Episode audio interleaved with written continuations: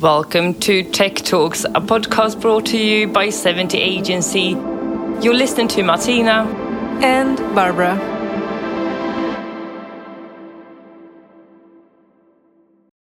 Okay, we are back. Welcome to 70 Tech Talks with Martina and Barbara. We are back for our second episode, where we will start going deeper into the blockchain for enterprise. So we're going to look at what kind of business models are enabled with these technology that we briefly mentioned last time. Now we want to explore what do they mean for the B2B space. I think a lot of the focus last time was B2C, but yes, I mean, there's so many cool stuff going on in B2B. A lot. So let's explore that too. But first, just to give you a quick recap in case you don't remember or in case this is your first time listening in. If it is the first time, then welcome. Welcome to our podcast. What we have talked about in our first episode is about the metaverse. We talked about what is the metaverse. We explored gaming, and we also looked at how are different brands getting on board. So if you want to get like a quick brief or overview of this space, then we definitely recommend going back to that first episode. Have a listen. Maybe you'll learn something new. We hope you will. Yeah, or maybe you'll just listen to us learning something. Exactly. Yeah. But let's dive into today's first topic, which is blockchain for enterprise. Yeah. Tell me more, Martina. What is it that we're talking about?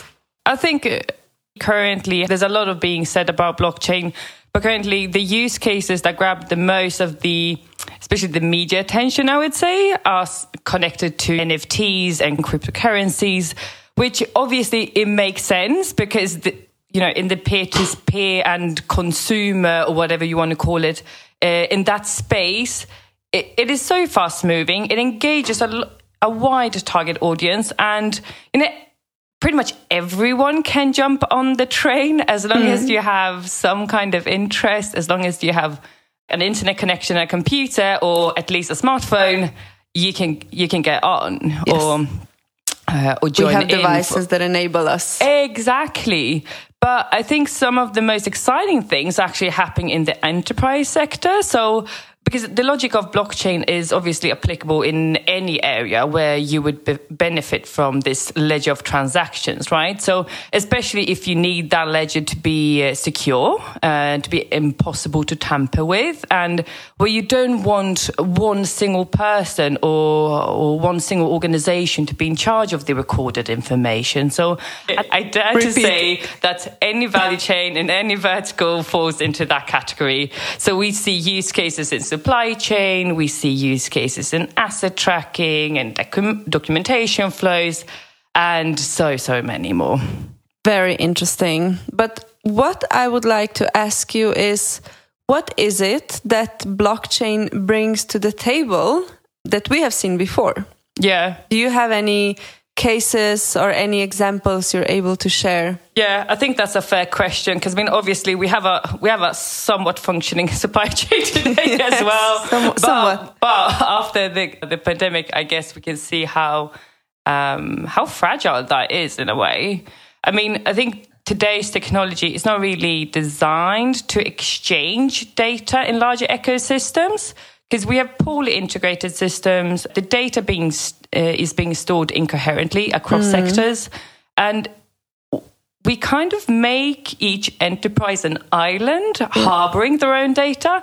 And they harbor it, and then they're just trying to make the most out of their own, right? There is no unified system of any way, shape, or form. Exactly. So you can only make value out of what you own yourself, right? And surely an RIP system will make the company efficient, but it won't make the entire stream efficient, right?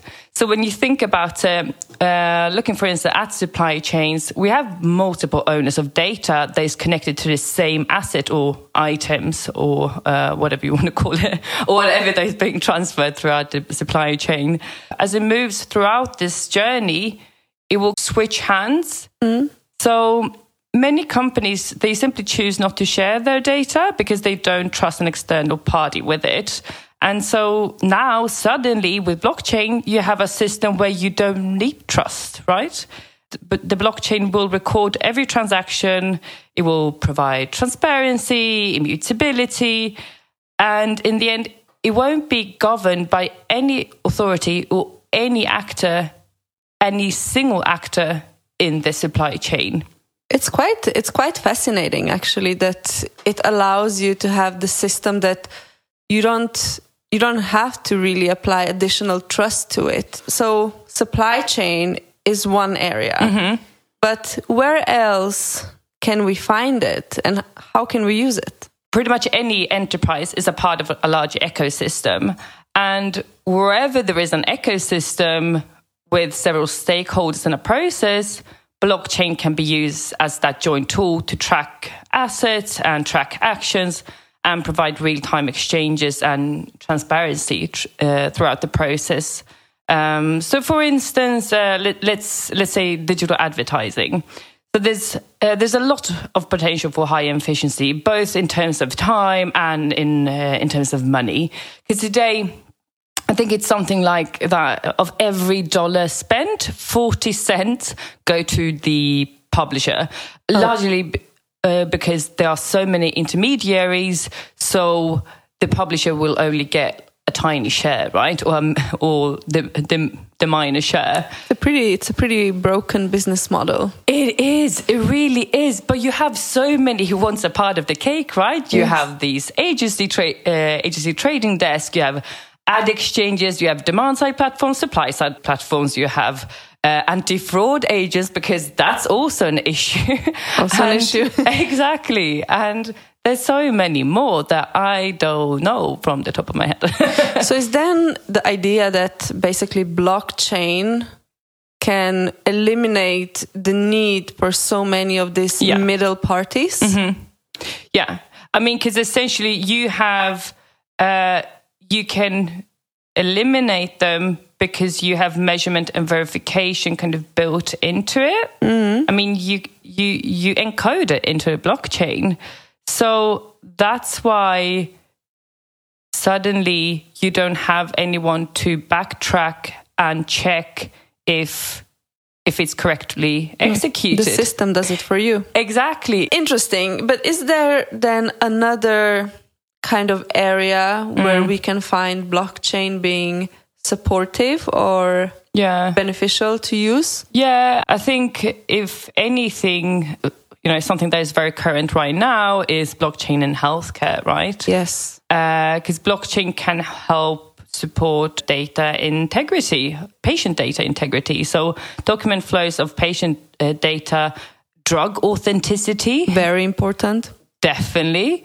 And actually, Estonia is such a frontrunner in digitalizing their healthcare.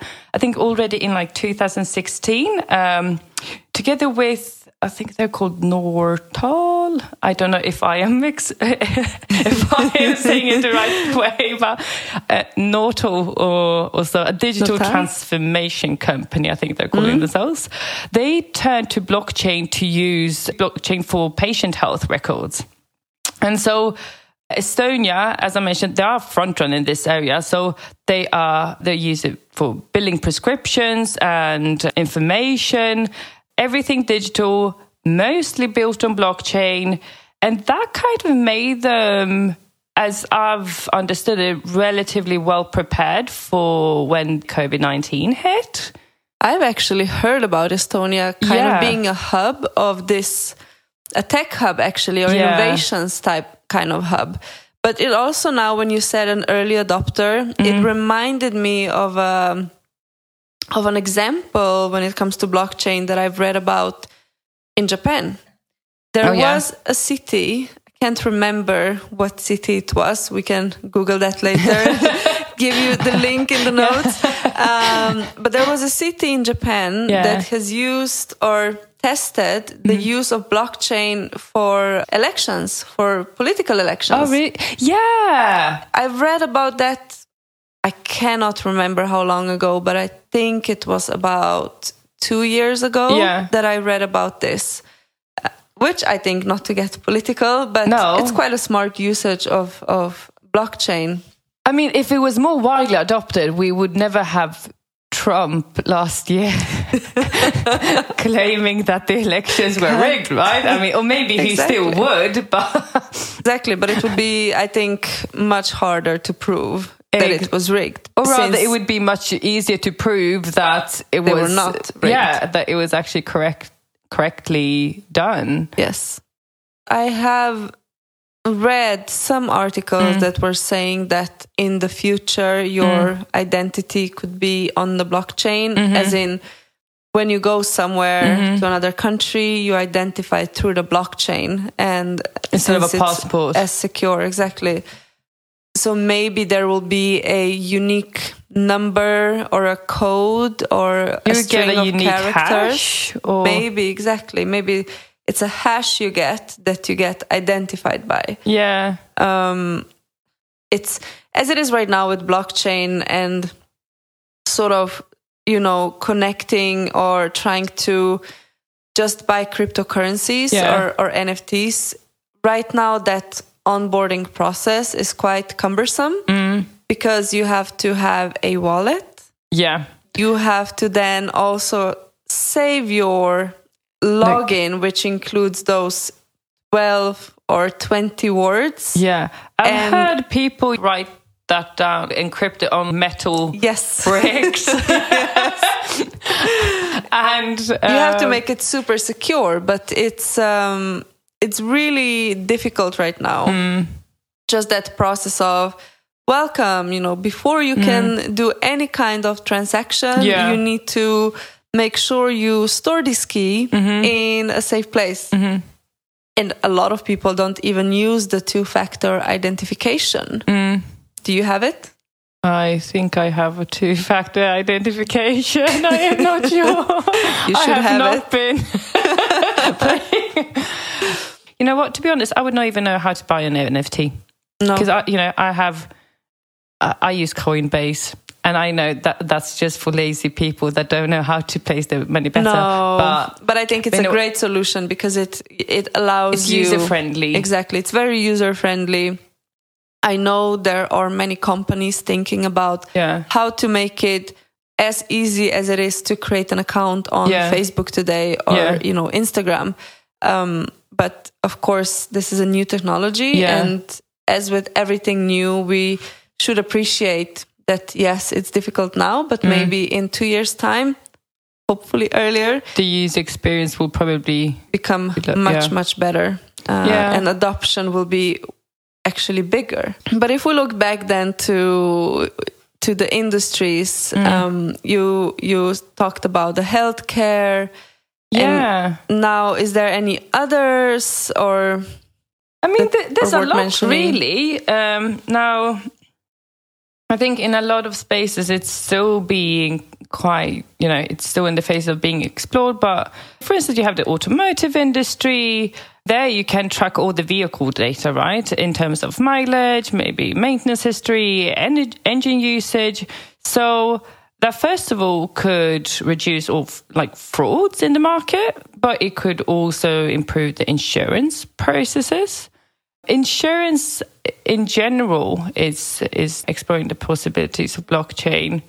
You also have blockchain in telco, for instance, where it can be used for speeding clearing and settlement of roaming transactions between carriers, because you jump between carriers. If you, for instance, move abroad, right? So you have your home carrier, but then suddenly it switches to another one when you go somewhere, and someone has to somehow set up the charging system for all of, exactly. So, and obviously that's going to be even more important now that suddenly we're moving towards 5G, which, according to the initial forecast should have been here a long time ago or on a far wider scale, but oh well. it got prolonged. It is, yeah. But now you started talking about sort of the companies that are working on things.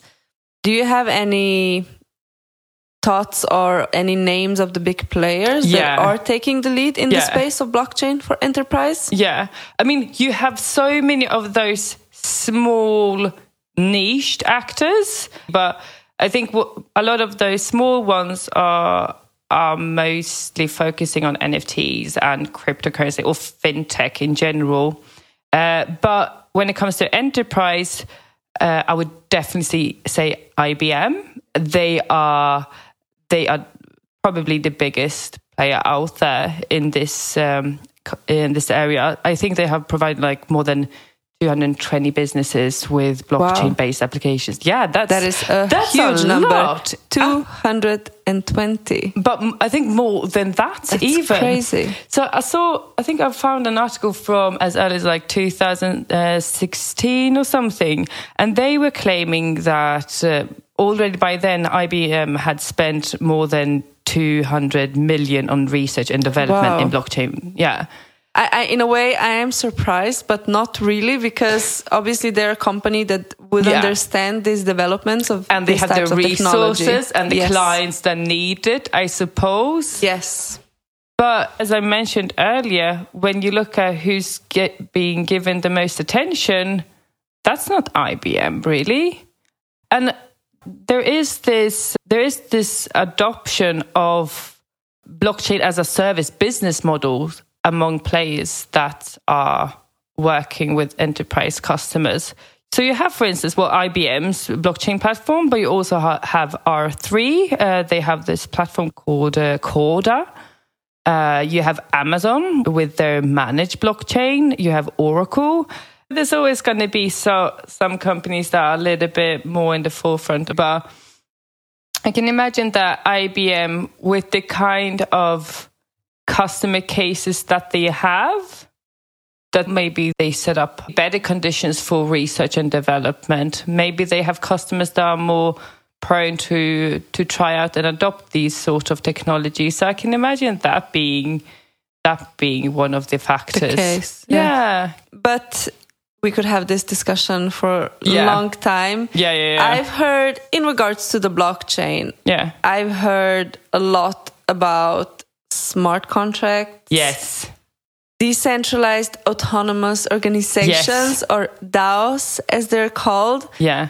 So I understand that smart contracts are, in fact, a very big part of blockchain's potential of revolutionizing industries. Can you take us a little bit more through that? What are we even talking about when we say smart contracts? What is it? Yeah. I think some of the examples earlier are essentially that's based on smart contracts, for instance. But so essentially, smart contracts are a transaction protocol that will automatically execute the terms defined in an arrangement or so-called contract, right? So it's not necessarily legally binding, but it's a way of ensuring that a transaction is performed in a certain way that has been decided in an agreement. But simply put, I mean, it's a software code, right? So with an if-then logic. So what it does, it removes, as we were talking about in regards to digital advertising, it removes the need for intermediaries in many contexts, really. And, you know, it's autonomous, it's secure, interruption-free, trustless, because, you know, blockchain. And therefore also fast performing. Interesting. But how extensive is a smart contract? So what I mean is, how far or how much is it going to execute? One smart contract will perform one task. But so by bundling several together, suddenly you have a whole ecosystem of functionalities with seamless, automatic transactions being performed without any middleman or any of the parties being able to butt in and modify these processes. So, for instance, One such ecosystem can be decentralized applications or dApps. Essentially, smart contracts are the foundation for these dApps. So from the outside, they may look very similar to a regular web application, but given their decentralized structure, they are free from the control and interference of one single authority or party. And so based on these smart contracts, dApps become anonymous, peer-to-peer platforms, and that ensure a high level of trust and privacy. And they're also giving you the control of your data. So if you compare that to the platforms of today, for instance, those large social media platforms that we have, I mean, as soon as you provide them with your data, they have the right to sell it to a third party or to use it. I mean, it's harsh to say, but, you know, against you. It's the truth. Yeah, exactly. I mean, so now with blockchain, you can put a content on social media, hopefully in the near future, and charge or earn money for the use of your data. Exactly. You give data for a specific purpose, right? You only provide data for the particular purpose that is programmed in the code. And so there essentially are unable to sell users' data to other entities because they were run autonomously as soon as they're launched. And so it's a safe, you have this safe space to engage in and to organize in. The rules are established before you post anything. So no profiling or advertising on your data unless that's exactly what it's made for and that's exactly what you give your data for. But so what do you organize? How do we see smart contracts and dApps change how businesses organize? If we just go back to the enterprise level. So what we see are business models that remove intermediaries, which I know by now I have said that so many times, but that is what's going on. It is the key thing. Yes, and I mean, I suppose removing intermediaries is just a common theme for blockchain in general. But for instance, you have Golem, the decentralized platforms that provide infrastructure to a market for computing power. And this is really cool because it lets users buy or sell computing power worldwide by providing an open source, decentralized supercomputer, or so you could say, that anyone can access. So users can connect with and pay each other for sharing each other's unused resources. And this kind of logic is actually applied to other areas as well. So, for instance, you also have the Brooklyn microgrid. This is an energy marketplace for right. I mean, interesting. I have not heard about energy marketplace within the blockchain domain before. Yeah. No, it's so cool. Tell us more. I mean, so essentially, this is locally generated solar energy. And you have people setting up these solar panels on their rooftops to provide energy for their own homes. But as soon as they have excess energy, they also trade that excess energy with residents in their area. So they use, I think it is Ethereum smart contracts. And it was I think, created by this parent company, LO3 Energy. That even rhymes. LO3 Energy.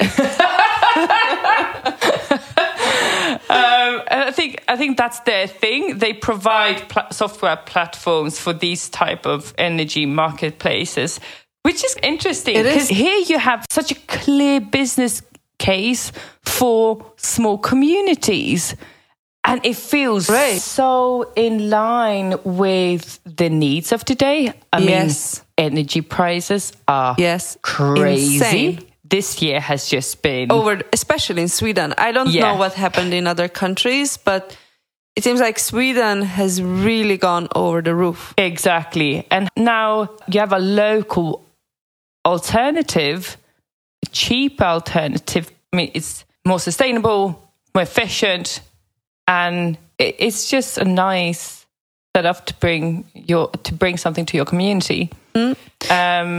Speaking of another industry, a completely different And this, I'm only bringing this up because this is pretty cool, and this is obviously very futuristic. But there are stakeholders that are exploring how to make driverless cars completely autonomous, and they do that with automated payments. So you could, for instance, enable ride-sharing schemes where the car would recharge and pay for it without any need for human or of human intervention. And I think it's Volkswagen and IOTA that have a proof of concept on this from like a couple of years ago or so. So obviously it hasn't been adopted yet, because I know this was not a new initiative, but it has obviously not been adopted on a wide scale yet.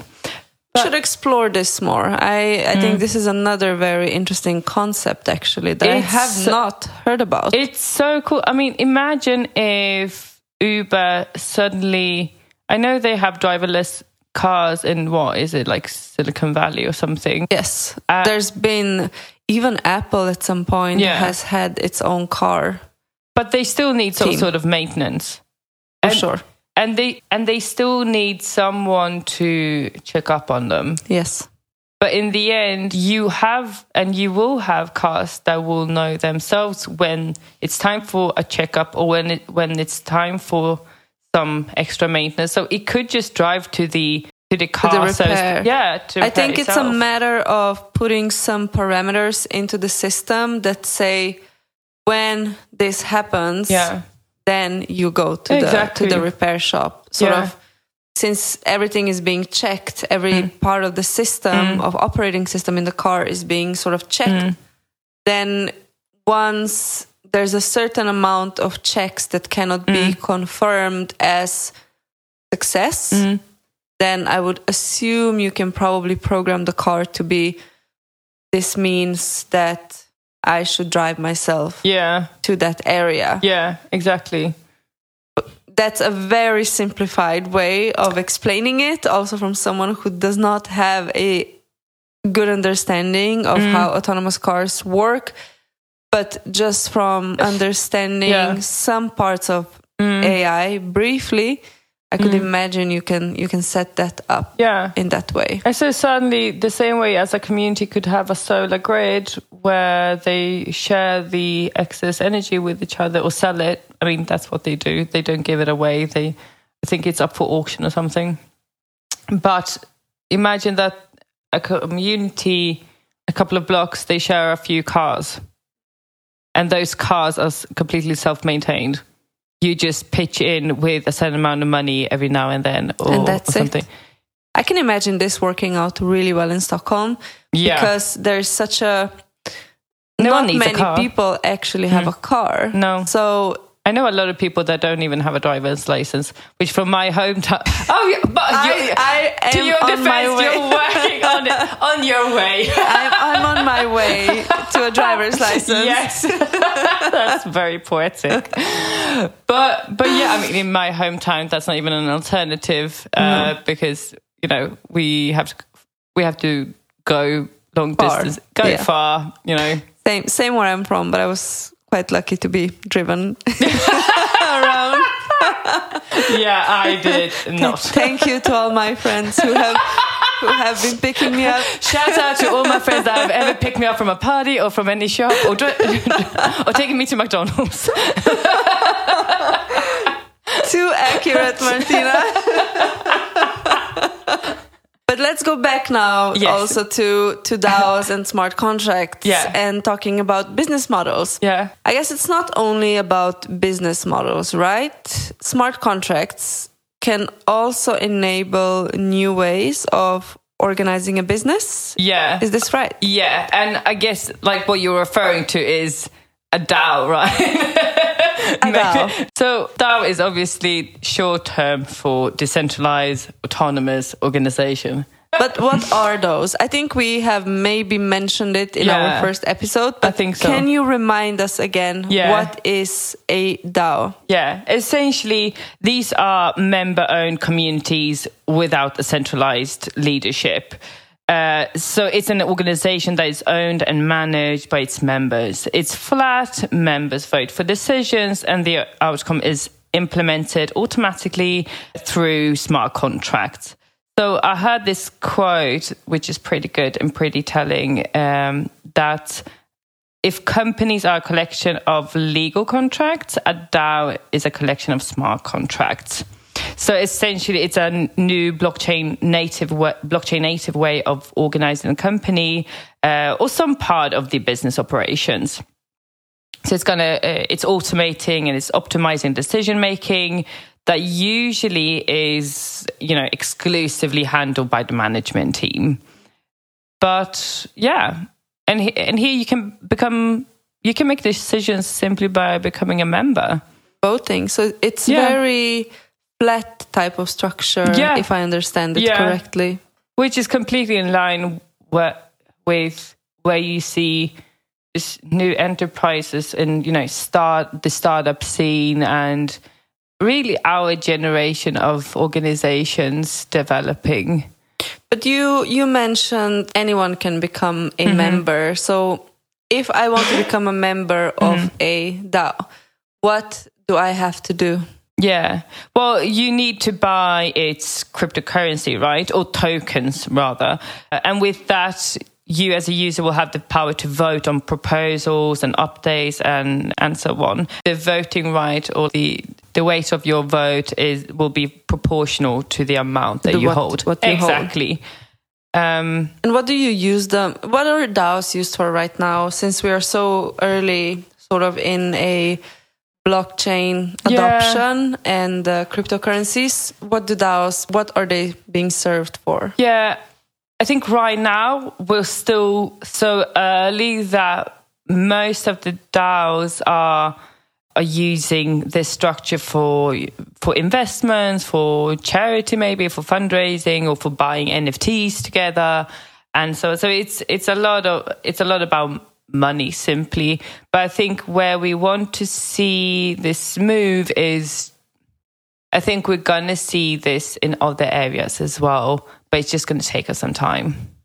So is this then the next gen organizational structure? It's hard to sort of imagine every type of business and especially larger ones suddenly transforming. But is this the way the companies are moving forward? Not just companies, I guess. Yeah. Any sort of type of a organization or a group that has a structure. Yeah, I mean, theoretically, a DAO should be able to replace CEOs' decisions or board meetings.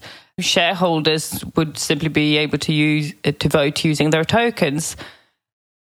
We're not quite there, but imagine just how a DAO can change the recruitment process or salary decisions. And eventually, I think we should be able to remove routine operations in organizations just so to avoid meaningless work. But this has probably still a long way to go before becoming mainstream. And I don't know, maybe it won't ever be. I can see it becoming more common in the startup scene, rather in these large corporations, right? But the opportunities there, and I think it will be interesting just to see how organizations and enterprises approach it. Most definitely. Yeah. I wonder if there, of course, that probably goes against it, but will there be maybe levels of DAOs in organizations, where sort of top management is one DAO, right? Yeah. Then you have other employees group that is DAO number 2, and sort of DAO number 1 has the strongest voting power. Yeah, and then the DAO number 2 has you get the point. And also, I wonder if that's going to be, but then it doesn't change anything, I suppose. I mean, I know it's so difficult to imagine because even if when we say as it is. If you get more voting power, the more tokens you buy, the person with the most money, by default, as it is today, will get the most voting power. But I think it still doesn't change maybe that much, apart from that there's now a system set in place that records those votings being... Also, you all have a common interest. You work for the best of the DAO, essentially. You obviously work for your own earnings. You won't make decisions that are just good for you because you can't. Because, you know, everyone will benefit from the best possible option. Outcome, exactly. Yes, that is true, actually. I forgot about that. That in the DAO, everyone is going towards the same goal. Yeah, therefore... Exactly. And I wonder also whether you're going to have... I suppose you can have multiple DAOs within the same company. You can have one for maybe the general business operations. Then you will have one for maybe HR, maybe one for media buying. I don't know. It's exciting to think about how you can split that up, because a DAO doesn't need... I think now we're so stuck in our ways of imagining... of trying to translate the structures that we have now into a digital context. I was just thinking about that. Right? I think we're not seeing actually the models that will come out because we haven't been introduced to them. No. And when you were explaining the structures now, I was reflecting on, I think I'm caught in that framework of the things I know of. Yeah. Whereas what is it that I don't know of? Or...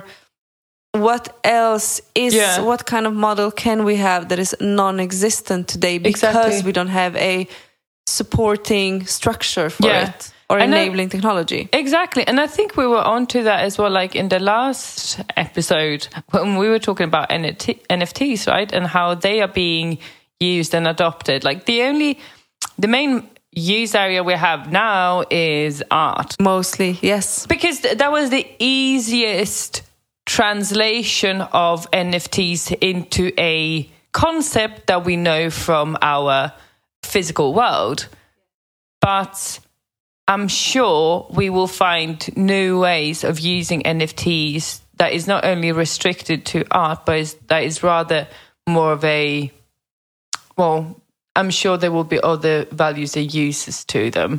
Other forms. I have no idea what that can be. Neither do I. But yeah, it's easy to get stuck in our ways.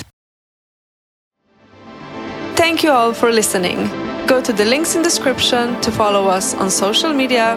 And if you like this episode, don't forget to share and subscribe so you never miss out on future episodes.